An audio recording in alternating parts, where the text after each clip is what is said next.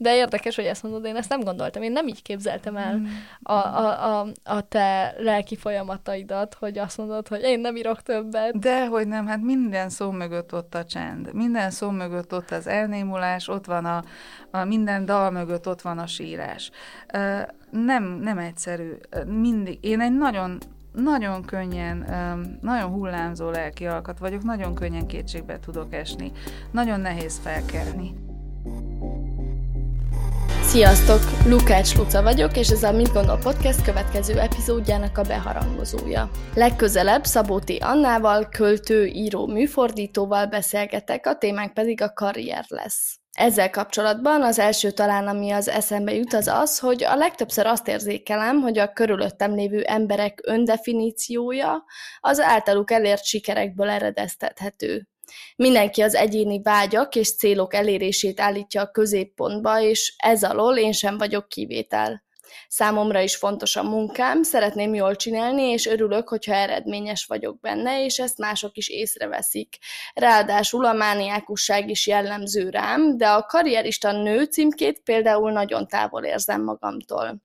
Mert annál, hogy mit érek el, vagy hogy mennyire leszek sikeres a munkámban, azt hiszem már a fontosabb az, hogy milyen minőségben tudok kapcsolódni az emberekkel, akik körülöttem vannak. Ez egyébként nyilvánvalóan egy folyamatos harc, szóval egyáltalán nem vagyok túl az elég vagyok-e, jó vagyok-e abban, amit csinálok típusú szorongásokon, és egy egészséges becsvágy is van bennem arra, hogy sikereket érjek el, de időről időre figyelmeztetem magam, hogy azért ennél vannak fontosabb dolgok is az életben. Régen például nem szerettem ünnepelni a születésnapomat, mert azt gondoltam, hogy én igazából túl sok mindent nem tettem meg azért, hogy megszülessek. Ez ma már nagyon gyerekesnek hangzik, és aztán kiderült, hogy az ember hiába vesz át bőrkötéses bizonyítványokat nagyon szép ruhákban, ennél sokkal fontosabb megünnepelni néha azt, hogy egyszerűen csak vagyok, és, és hogy vannak emberek, akiket szeretek, és ők is szeretnek, és szívesen töltik velem az idejüket, és erre például egy születésnap pont jó alkalom.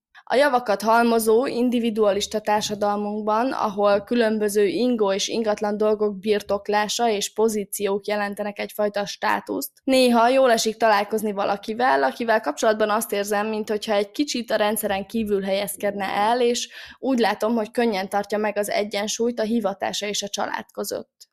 Szabó T. Anna szerintem ilyen ember, aztán a beszélgetésben természetesen azt is elmondta, hogy milyen küzdések vannak az előbb említett egyensúly fenntartása mögött. Anna Kolozsváron született, és ott is élt, egészen 15 éves koráig, amikor szülei úgy döntöttek, hogy otthagyják a diktatúrát, és Erdélyből Magyarországra telepednek át.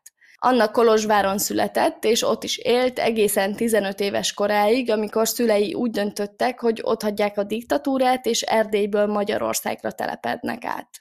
Egy évvel később megismerte ekkor még szerelmét, ma már férjét, Dragomán György írót. Két fiúk van, 17 és 20 évesek. Anna 12 éves kora óta tudja, hogy költő lesz, és azt mondta, hogy megingathatatlanságában az egyik legfontosabb tényező a szülei voltak, akik kezdettől fogva komolyan vették törekvéseit. Nekem nagy szerencsém, hogy komolyan vettek a szüleim. Különösen édesapám vett engem komolyan, ami nagyon fontos lányoknál, ezt látom, hogy az, hogy természetes, hogy komolyan vesznek, odafigyelnek rád, és elismernek, ez azért nem annyira általános.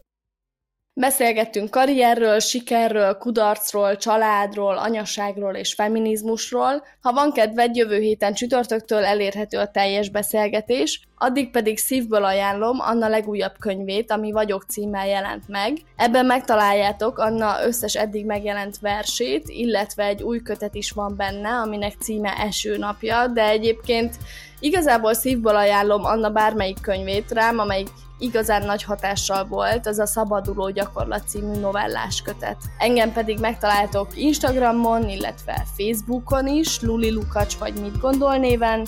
Hallgassátok a következő epizódot is, örülök, hogy itt vagytok, sziasztok!